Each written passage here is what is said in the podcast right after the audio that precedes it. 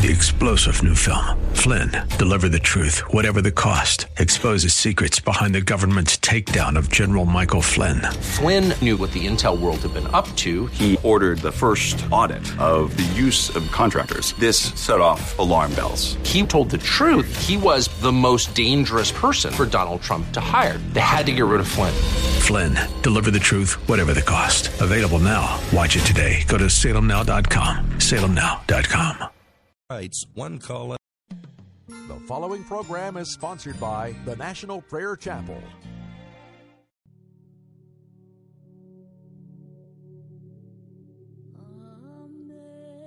Amazing grace, how sweet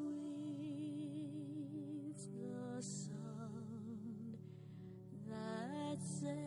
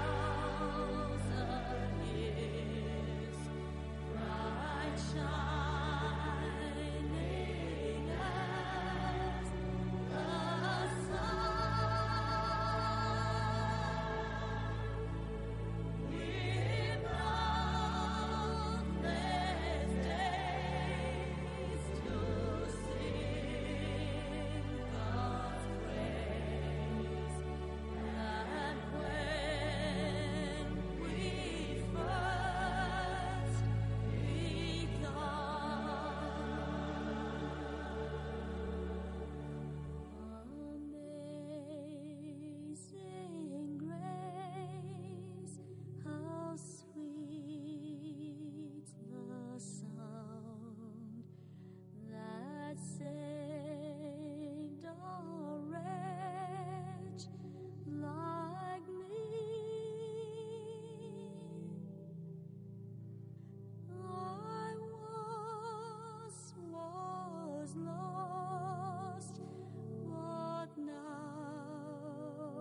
I'm found. Was blind, but now I see.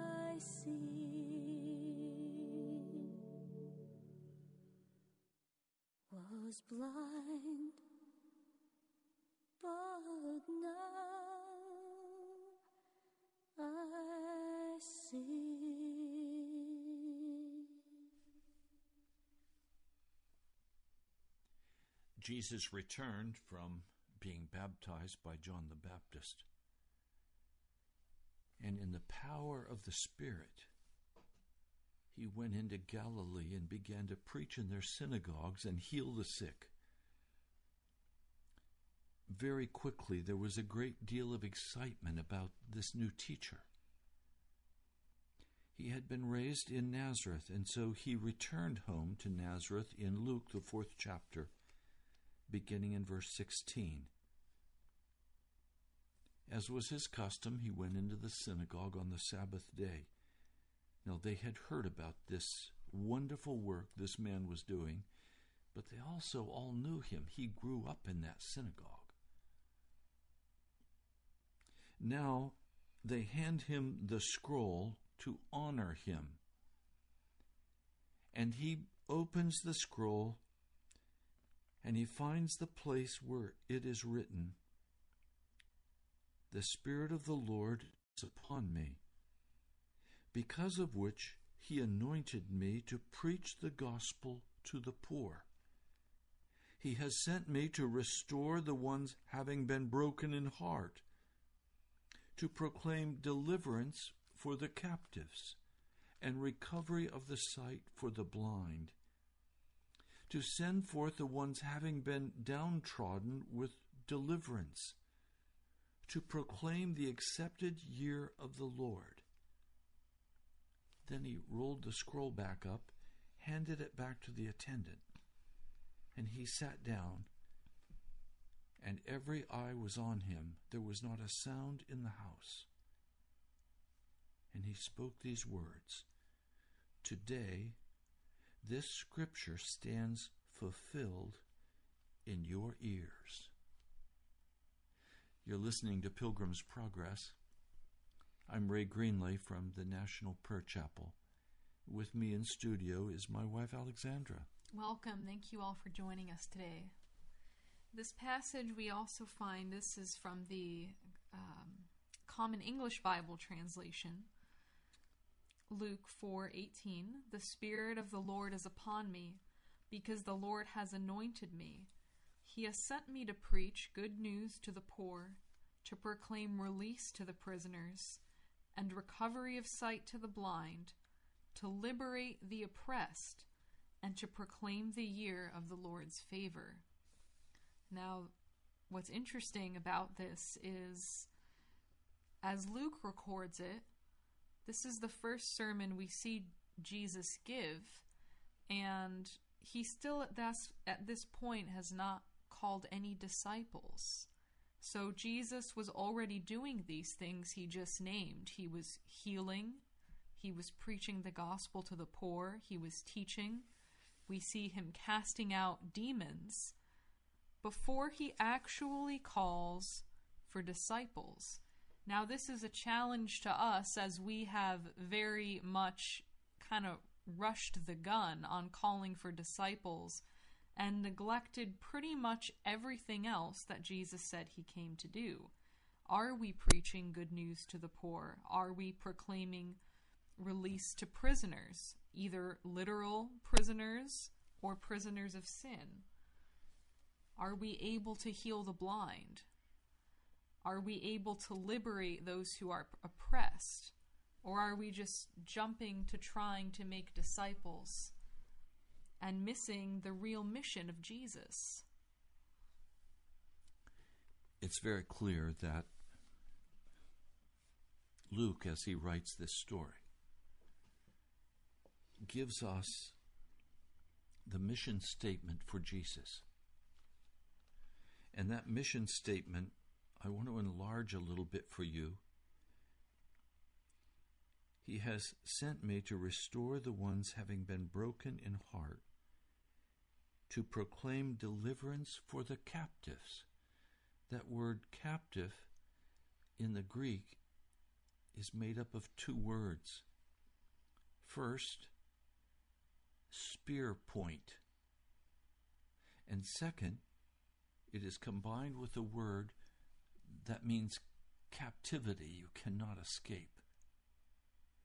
So literally, a spear point at your back that is forcing you to do what you don't want to do and go where you don't want to go.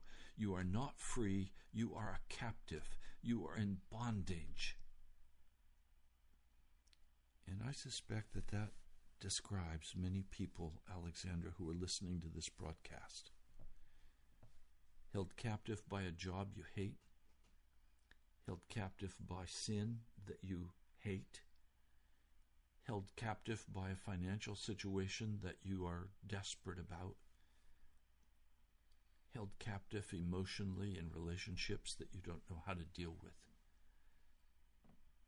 The promise of Jesus, for which he came, was to remove the spear point from your back to deliver you.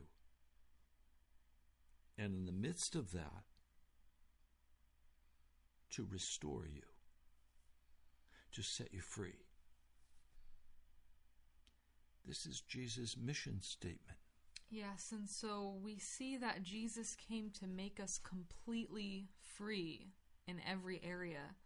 I know, for example, one man who needs to be free because right now he works, and when he gets home, he has to hand over everything he's made to his girlfriend, who has refused to marry him.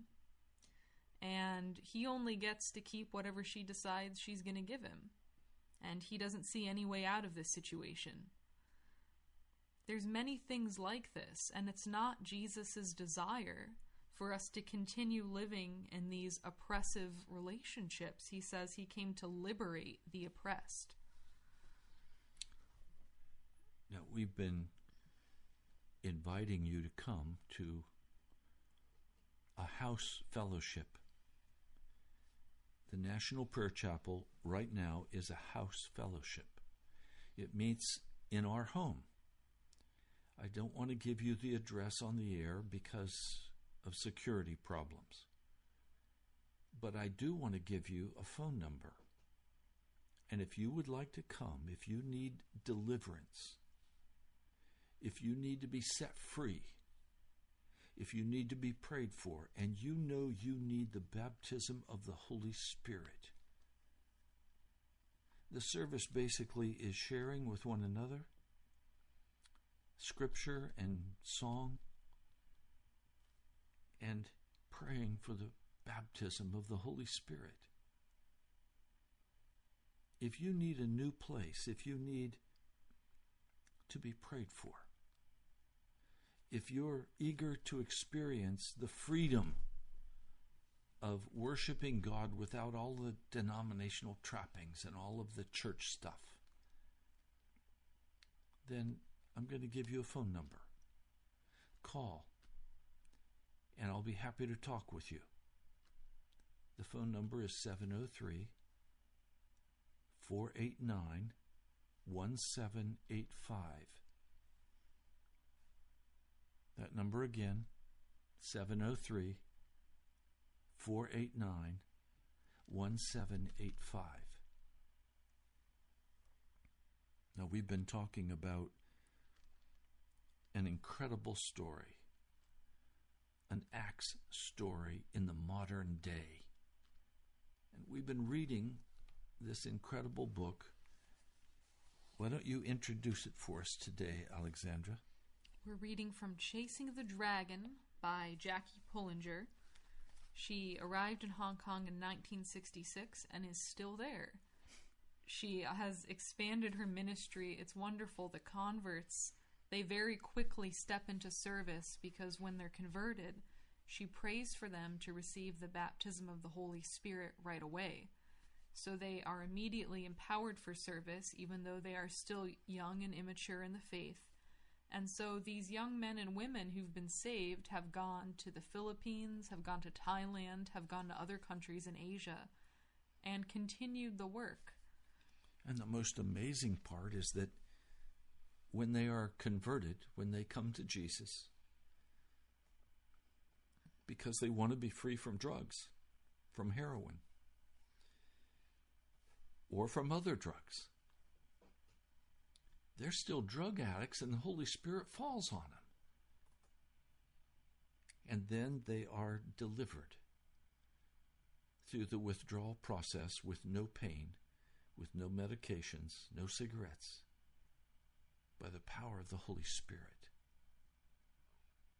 Now, Jackie Pullinger was in this walled city of Hong Kong, the darkest of the dark places in the world, for two to three years, struggling, working, getting nowhere. We're going to share that today with you.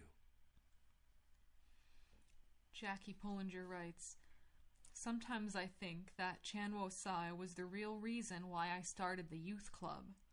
He was a most unattractive fifteen-year-old with about as many problems in life as anyone could have. personal problems, educational problems, home problems, background problems, and no prospects at all. I first got to know him when I was teaching English and singing on one of my three afternoons a week at Oiwa Primary School. I was teaching the children ten Green Bottles, a less sexy song I can hardly think of, yet there was Chan Wo Sai getting really sent by a traditional English nursery rhyme in a language he could not speak. Chan Wo Sai was rolling his eyes and clicking his fingers. Then he got up and began to slide across the classroom toward me in a sexy, hip-thrusting motion, like a bad Chinese movie actor. I hurriedly ordered him back to his place and changed to another song. As soon as class ended, I went to find out where he came from. The story was both simple and sad. Chan Wo Sai was born in the walled city. His mother was a prostitute and his father a drunkard. They lived in a sort of cockloft. To find him, I had to go down the narrow passage where the prostitutes were living, along the main street where the older woman pimps spent all day waiting, and then left at the Blue Film Theater, and down a very muddy path to a collapsed building. Here, beyond a heap of stones, he lived with his whole family in half of a room that had been added on to another building. The walls were crumbling off. There were more prostitutes next door. He'd known about them for as long as he could remember. He was in no way shocked by them. They were just part of his life. Indeed, he thought their activities were very funny. His horizons were limited to the brothel next door, the gambling dens down the road, and the opium dens beyond. There was nowhere in the walled city where you could go and do anything neutral, let alone take part in constructive activity. So I tried to get to know him to help him with his problems. This was difficult because I could hardly speak a word of Cantonese. All I had managed to learn so far were a few sentences. I could say, "Good morning," and "Have you eaten yet?" But that was about all. And to make life still more difficult, Chan Wo Sai had a speech impediment, which made conversation hard even for fluent Cantonese speakers. Our great point of contact was the drum pad I gave him. It is a sheet of rubber stuck on a wooden board on which you can practice, with drumsticks, making a noiseless drum. The drum pad provided the perfect excuse for going to see him regularly. He was supposed to practice with it, but he seldom did, and in any case he had the most hopeless sense of rhythm. But he was pleased to find that someone was interested in him. This was the first time in his life that anyone had shown care for him. As time went on, I found myself constantly thinking about him, which alarmed me. My English mind had been trained to think that love for a boy must be romantic, and because I was a Christian, that sort of love would eventually lead to marriage. Yet that, of course, was impossible and ridiculous. My mind told me that he was a very ugly boy with a hopeless background. But I really did love him, and I prayed for him continually. I got to the point where I could quite seriously and willingly have given my life for him. After some time, I was able to understand and was surprised by what I saw in myself. It was as if God had given me a special love for him, and that I was meant to show it, although it was not necessarily an emotion that should or could be returned. This love was for his good. It was quite different from any love for other people that I'd had before, in which I had always wanted something in return. I'd never before loved somebody entirely for his benefit, without caring what he felt for me. So it was really for Chan Wo Sai that I opened a club just for young people. Of the various groups of people in need in the walled city, none were worse catered to than the young teenagers. At least the younger children had the chance to go to primary school, and most Chinese parents, no matter how poor, encouraged this. But the young teenagers had nothing. Getting into secondary school was almost impossible for a walled city boy, even if his parents could afford it, which was unlikely. So teenagers often found work in the sweated labor plastic factories, where the hours were unlimited and the pay pitiful. Then, disheartened by the life of ceaseless work, they dropped out. Many boys, and sometimes girls, left home to find shelter in some one-room hovel where lots of others, all following the same path, slept. Soon, with nothing to do, they drifted into crime. The triad gangs often provided the only other employment available. My involvement with Chan Wo Sai grew, grew during the summer of nineteen sixty-seven, when all of China was thrown into confusion by the activities of the Red Guards. This is during the Cultural Revolution started by Mao. The fever crossed the border into Hong Kong. Trouble was skillfully stirred by local agitators. Knowing nothing about politics, I remained blissfully unaware of what was going on, although there were riots all over the colony. I did discover, however, that some of the walled city boys were being paid to pick up stones and throw them. I felt that they could just as easily be persuaded to come to a picnic. So one hot, humid day in June, I said to Auntie Donnie, rather pompously, "I think the Lord would have me start a youth club." I had visions of a hand-picked team of handsome helpers from Hong Kong Island who would sweep in with a beautifully organized program while I sat back and applauded. I envisioned a room open evenings and weekends. It would be a place where young people could play table tennis and take part in all the other normal activities available to boys and girls in a big city.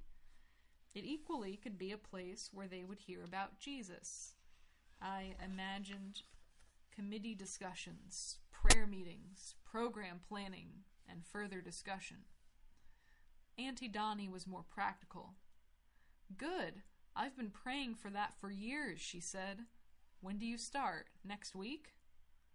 So we started one week later. I had not yet put together my hand-picked team, and we did not have anywhere to meet, but I soon borrowed a room from the school on Saturday afternoons. Gordon Su, a young Chinese man I had met at the youth orchestra, became a tower of strength and an invaluable translator. He was also realistic. Unlike some of the Chinese leaders who expected a youth club to be a sort of extended Bible lecture, Gordon helped us hire coaches, came on picnics, and went roller skating with us. Soon school ended, and none of the pupils had much to do. The prospect of the boys being caught up in the riots stimulated me to develop the activities further. Saturday afternoons grew into a complete summer program, with organized picnics, hikes, and visits to the forestry plantations. What started that summer became a regular program that happened every July and August for some years after. The first to come to the youth club were the thirteen and fourteen-year-olds. They began to bring friends from outside. Everyone knew from the beginning that I was there because I was a Christian, and that events would start or end with a short talk. They did not like the Jesus bit at all. For them, anything to do with Christianity was either full of prohibition or middle class. They had no idea who Jesus really was. Worse, they believed that if you could not read, you could not be a Christian, because to them, being a Christian was something to do with the big book. Some young people told me that they could not come to the youth club. "We smoke and we drink," they said. "We go to films and we gamble, and we know Christians don't do any of those things."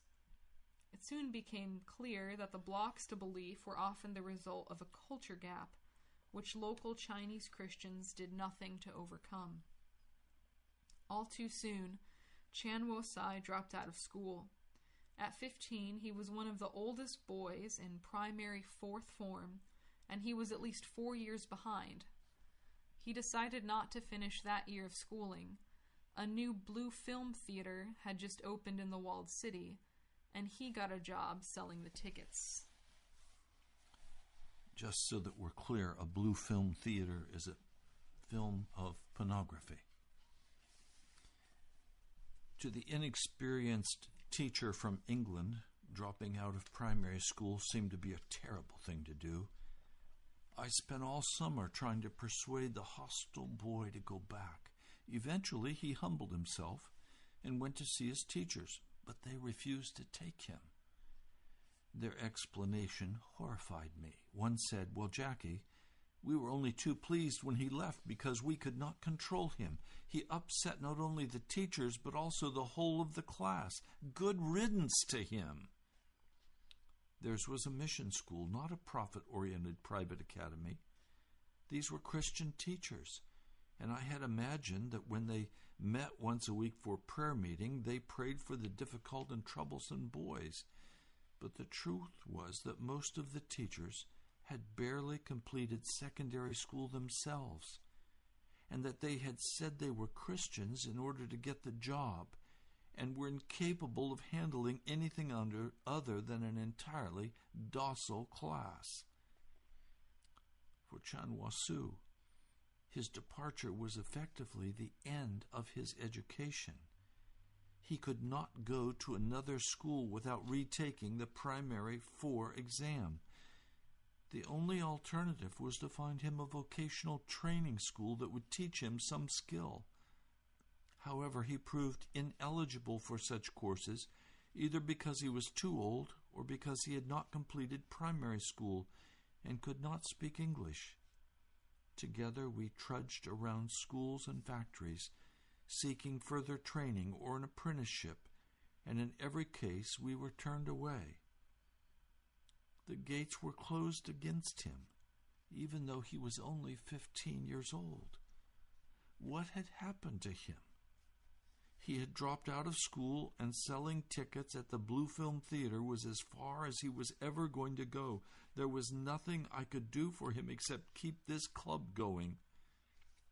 Several of his dropout friends joined the gangs. They discovered that they had a role. If they proved themselves, they were given respect and responsibility. They were given a rank and treated as people of importance. And in the gangs they found a degree of care and consideration and closeness that they certainly found nowhere else. In school and church, success in exams was equated with righteousness. Be a good boy, don't go around with bad people, but study hard and pass your exams. The school had said it. The church had said it. Their parents had said it. And for the boys, it was terribly boring to be told the same thing again and again, and they hated hearing it. The gangs and my club were the only place where they did not hear the sentence of failure and rejection. The youth club was indeed unlike any other activity organized in the walled city. Nobody made any money out of it. No gangsters controlled it. And years later they even sent guards to protect it from those who wanted to smash the place up. The club went through various addresses, but inside it was always the same, a bare room with some game equipment like table tennis and darts, crude benches, a bookshelf with Christian books bought by me, which no one could read. Nicholas was another boy I got to know very well during this time. Both his father and mother had been on charges for selling drugs, and the whole family lived in one of the nastiest houses I've ever seen. Half of it was literally a pigsty, for their neighbors kept pigs below. The two eldest girls were prostitutes, and there always seemed to be lots of babies around. I never did find out which baby belonged to which mother. Some were Nicholas's brothers and sisters, others his nephews and nieces. They all lived in a room the size of a, a broom cupboard that stank. The church members resented Nicholas because, like Chan Wo Sai, he was such a bad influence in the school, so of course they knew about the bar girl sisters, and the father was a hopeless opium addict. In their eyes, the fact that I was welcoming Nicholas to our club gave the Christian church a bad name. I should not even be seen with him. I knew what Nicholas was like. He was vile and always a pain. He had triad connections, and right from the beginning and later graduated to become a heroin addict and necessarily a pusher. But I loved him, even if unreasonably, for Jesus had come into the world for him, which was also unreasonable. So I made a point of befriending him. I visited him at home all hours of the day for weeks and months and years. I was terribly concerned about him and grieved for him, perhaps more deeply than for any other person over the years. I found him in drug dens. I went to him when he was arrested. I prayed with him in the police station and in the prison before his trial. I helped him with his trial. But none of my efforts changed him. I learned that any sense of righteousness was lacking in that place of utter darkness. Crime, dishonesty, corruption were considered right as long as they paid. But this attitude did not stop its supporters from adopting a cliche-loaded morality in my presence. They felt it was correct as I represented the church and the establishment. "Isn't he a bad boy?" Nicholas's mother would say to me in front of him. "Miss Pullinger, you must teach him a good way and take him to your church and the youth club." It was nauseous prating, and I hated it. Then she would moan, "Can't understand why my children are bad. I had them baptized and sent them to church." This from a woman who measured grains of white powder into little packets for sale to junkies. Later on, one of the younger sisters, Annie, also became a bar girl. Then, incredibly, she scored the ultimate by making a wonderful marriage. Her husband was a collector of rake-off money for the police. Annie was ever so pleased about marrying him because he had his own private car. Annie's mother was delighted too, although the nightclubs, ballrooms, and brothels, owned and run by the son-in-law's family, were only low class. At least they were successful. One day, as I was walking down the street, an old man ran up to me. He was an opium den owner, an important man in the walled city. He had the skeleton face of an opium addict, with gray-tinged, hollow cheeks from a lifetime of taking the sweet stuff. He was beside himself with rage. "Miss Poon," he cried, "you must complain to the police." "Why should I complain?" I asked him. "They've closed all the opium dens." He was outraged and indignant. "I'm delighted the police have closed the opium dens," I replied. "Why do you want me to complain?" "Because they've let the heroin dens stay open, and we've all paid them the same money. It's not fair." No right and wrong, just fair and unfair. A young man named Joseph was one of the earliest youth club presidents. Unlike Nicholas and Chan Wo Sai, he had no overt connections with vice. His father had remarried when he was six, and his new wife did not like her stepchildren, so she did not feed them. Joseph and his sister Jenny were sent out to beg with plastic bowls or to grub through a rubbish heap for food. They were rescued by a pastor in the New Territories and sent to Missus Donathorne's mission school. Having finished primary school, Joseph got himself a room and worked as a coolie whenever he could. His sister soon joined him there.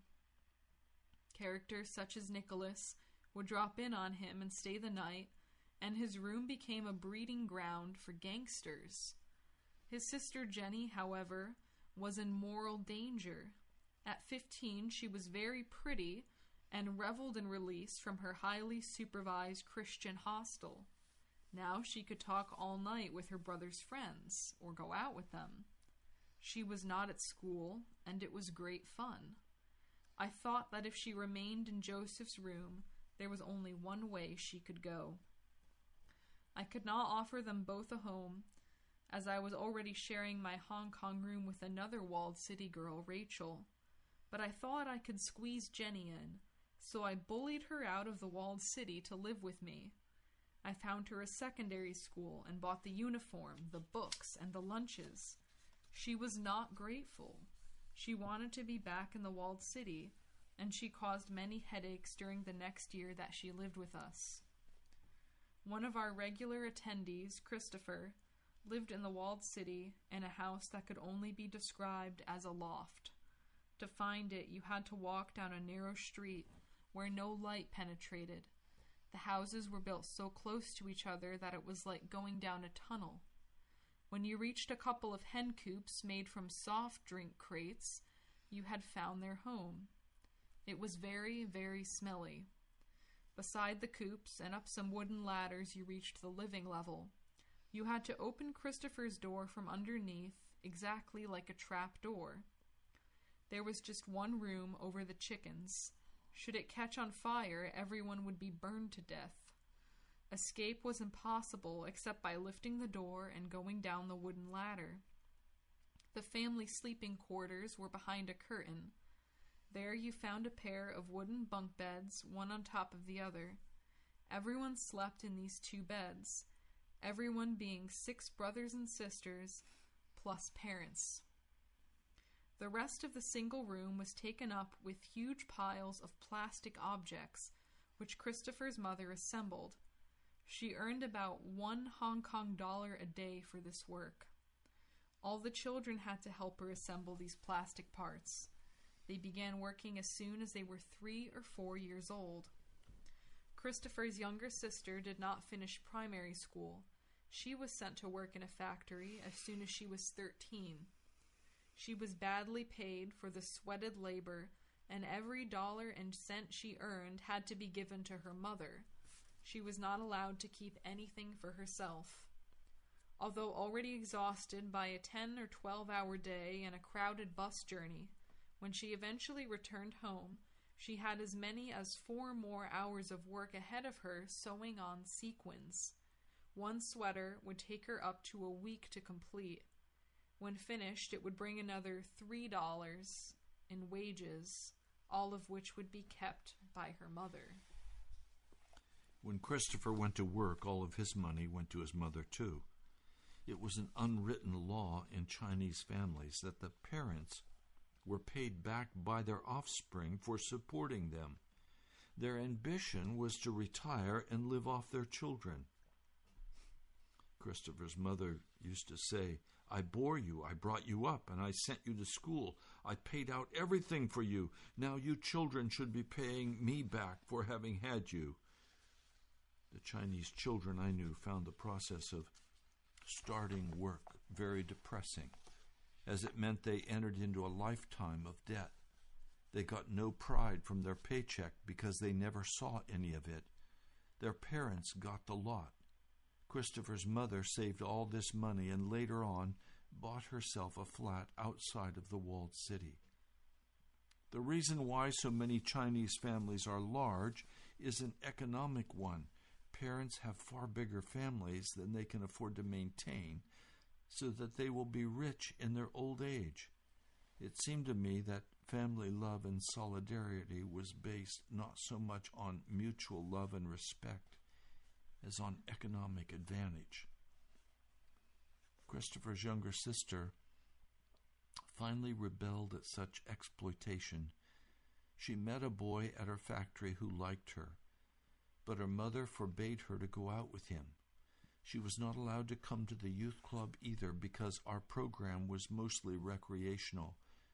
We had provided, had we provided sewing lessons or English classes, it would have been permitted, but enjoyment, pure and simple, was to be no part of her life. Instead, the girl's task was to stay at home, look after the babies, and assemble plastic parts or carry water. Eventually, the drudgery became too much, and she left home at age fourteen and went to live with the boy. Her mother recaptured her, locked her up at home, saying that she was a bad girl and brought shame on the family, but also was considered an attack on the family earnings. And her mother continued to refuse to let her go anywhere outside of the home. So, treated like chattel, it was not surprising that many girls made the jump into prostitution rather than remaining imprisoned at home. My mission was to help the walled city people to understand that Jesus, who he was. If they could not understand the words about Jesus, then we Christians were too slow or were to show them what he was like by the way we lived. I remember he had said, "Whoever forces you to go one mile, go with him two." So this was the beginning of what I called walking the extra mile.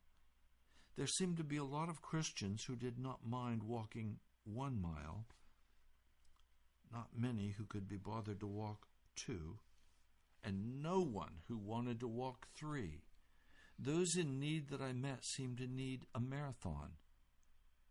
I became even more involved with the boys and their families and their problems. It meant walking with them in a practical way so that they could see and know who Jesus was. One example of this was when one of the boys asked me to help his sister get into secondary school. The usual process was to queue up for a day merely to obtain an admission form to take the entrance examination. If the school was Protestant and discovered that the applicant had studied in a Catholic primary school, he or she would not get a form, and the queuing would begin at another school. The boy's family thought that the way I would help would be by going to the headmistress and saying, "Look, I'm so-and-so, and I know so-and-so. Can you get this girl in?" I did it the opposite way around and queued up for the whole day with the ordinary people, which surprised them, as this was not at all their idea of how I was supposed to help. Oftentimes, there were problems regarding identity cards, as many who lived in the walled city had not registered at birth. They thought that I could have a word with the authorities and a card would be issued. Instead, if asked to help, I would go with them and sit all day at the government office to help them make the correct application. I had to do all this during the holidays because by now I was teaching music full-time at an Anglo-Chinese girls' college, Saint Stephen's.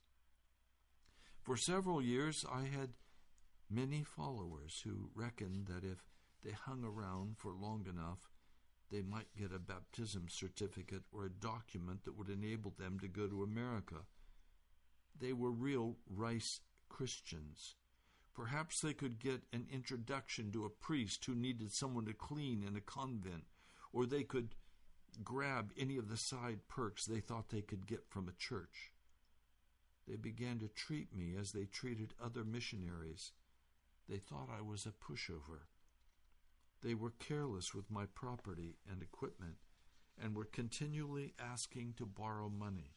They simply did not believe me when I told them that I didn't have any money. The conversations were always the same. They went like this. "Poon Sai, I haven't got a job. I've run out of money." "Oh, I'm afraid I haven't got any money." "Oh, but you must have. You're terribly rich." "No, no, really, I haven't got any money." "Oh, yes, you have, because you've got a church in America like the rest of them." "No, really, I haven't got a church in America. Actually, I came from England, but no church sent me." At this point, another jumbo jet would launch low across the rooftops as it came to land at the airport, which was close to the walled city. Indeed, the walled city must have been directly under the flight path because in the summer months the tourist-filled jets came over every couple of minutes, making conversations impossible as they thundered overhead. The plane noise would die away and our conversation would continue. One day I expect you'll get into one of those and fly back to where you came from. No, there's no danger of that, I would reply honestly, because I haven't got enough money to get in one. Well, your parents can send you the money anyway. There's plenty of money where you came from. We've seen how those English people all live it up. No, I said, you're wrong about that. My parents haven't got any money either. There would be a pause, and then A-Ping would join the conversation. A-Ping thought more than the others. His remarks were always more to the point, more understanding, and more desperate. Well, maybe you haven't got any money now, but you can always get it from here, so you can get away. We can't. There's nowhere else for us to go. We're stuck on the edge of the sea, and only escape is into it. But you Westerners, you can fly away when you want to, and then you can forget all about us. No, A-Ping, I'm not planning to fly away and forget about you. A-Ping could really talk when he got warmed up. I respected his honesty, for few Chinese ever tell Westerners what they really feel about them. You Westerners, you come here and you tell us about Jesus. You can stay for a year or two years, and your conscience will feel good, and then you can go away.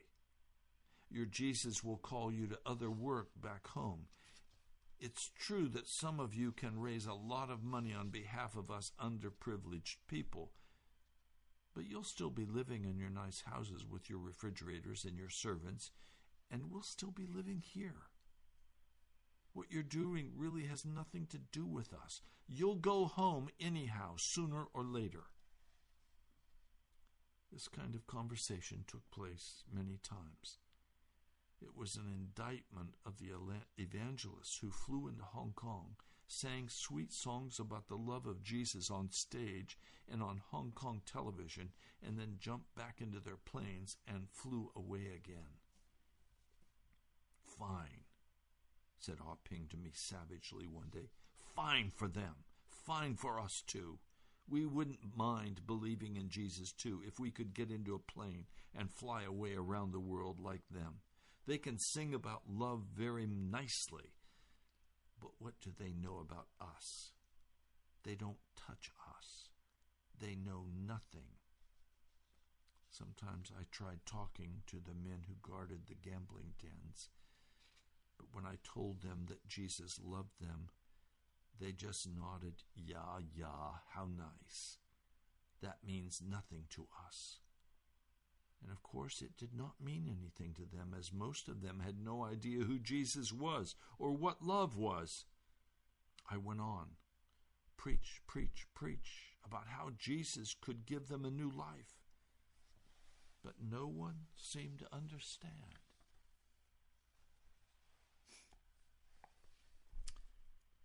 Jesus did not promise running shoes in the hereafter to the lame man.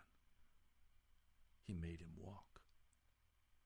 He not only preached, but he also demonstrated that he was God. He made blind men see, and deaf men hear, and dead men return to life. Some Christians claim that these things still happened. I needed to find them. My missionary friends could not help me much. Most of them were well over forty. Many had spent their lives in China and now felt lost. They did not expect the people to be converted, and they explained this by saying that there was a spiritual cloud hanging over China that covered Hong Kong too.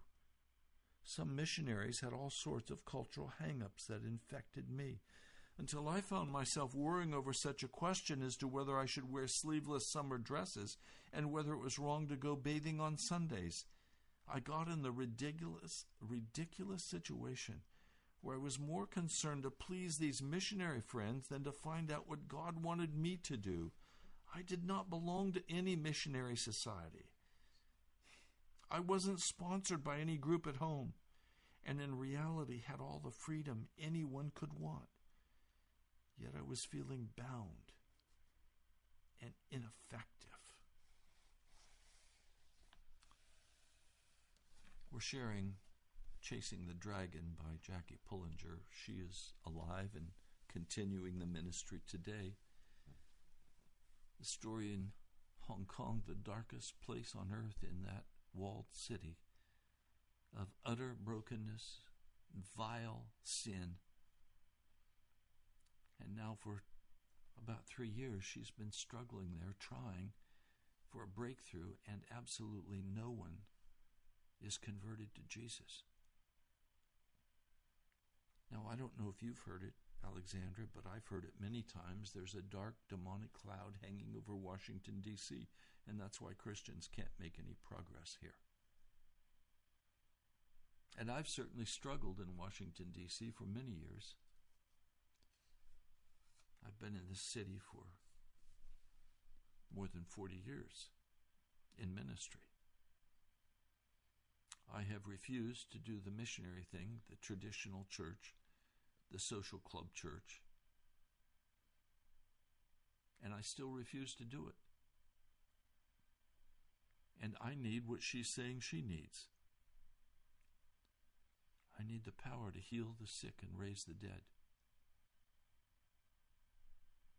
We, who call ourselves Christians, cannot be content without the baptism of the Holy Spirit. The Pentecost baptism of the Holy Spirit. Now, if you speak in tongues, that's awesome. But speaking in tongues is just a tool to be used for the salvation of the lost, not for some ecstatic religious experience.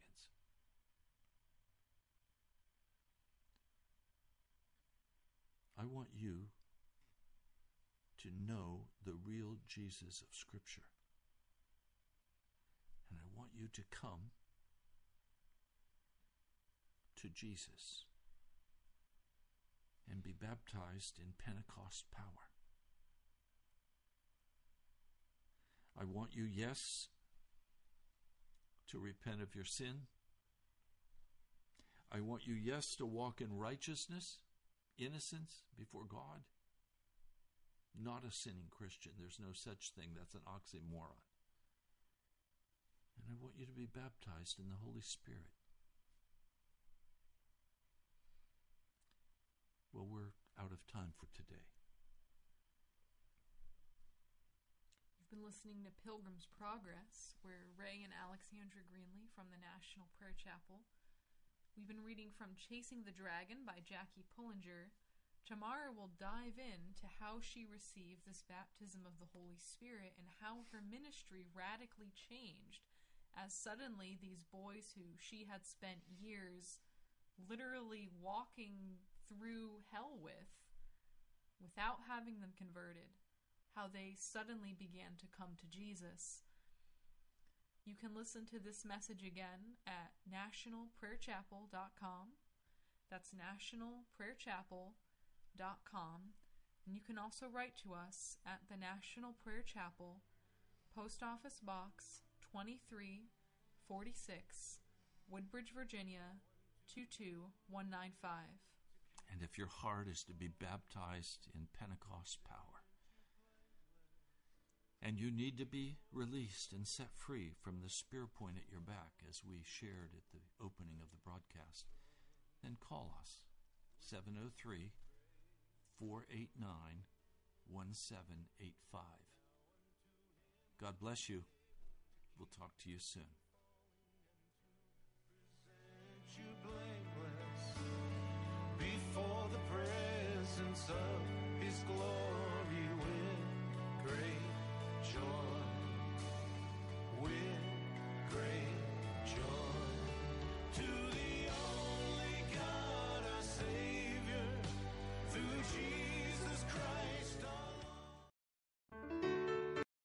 Three-star general Michael J. Flynn, head of the Pentagon Intelligence Agency, knew all the government's dirty secrets. He was one of the most respected generals in the military. Flynn knew what the intel world had been up to. He understood its funding. He ordered the first audit of the use of contractors. This set off alarm bells. The explosive new documentary, Flynn, Deliver the Truth, Whatever the Cost, and covers the facts behind this scandal. Flynn told the truth. He was the most dangerous person for Donald Trump to hire. I find out the worst enemy that I'm going to face in my life is right here in America. They took my assessment and they wanted me to change it. And I was like, I'm not changing it. They had to get rid of Flynn. With in-depth interviews, archival footage, and never-before-seen personal records of the man behind the headlines. I just felt like I was drowning. Flynn, Deliver the Truth, Whatever the Cost. Available now. Watch it today. Go to Salem Now dot com. Salem Now dot com.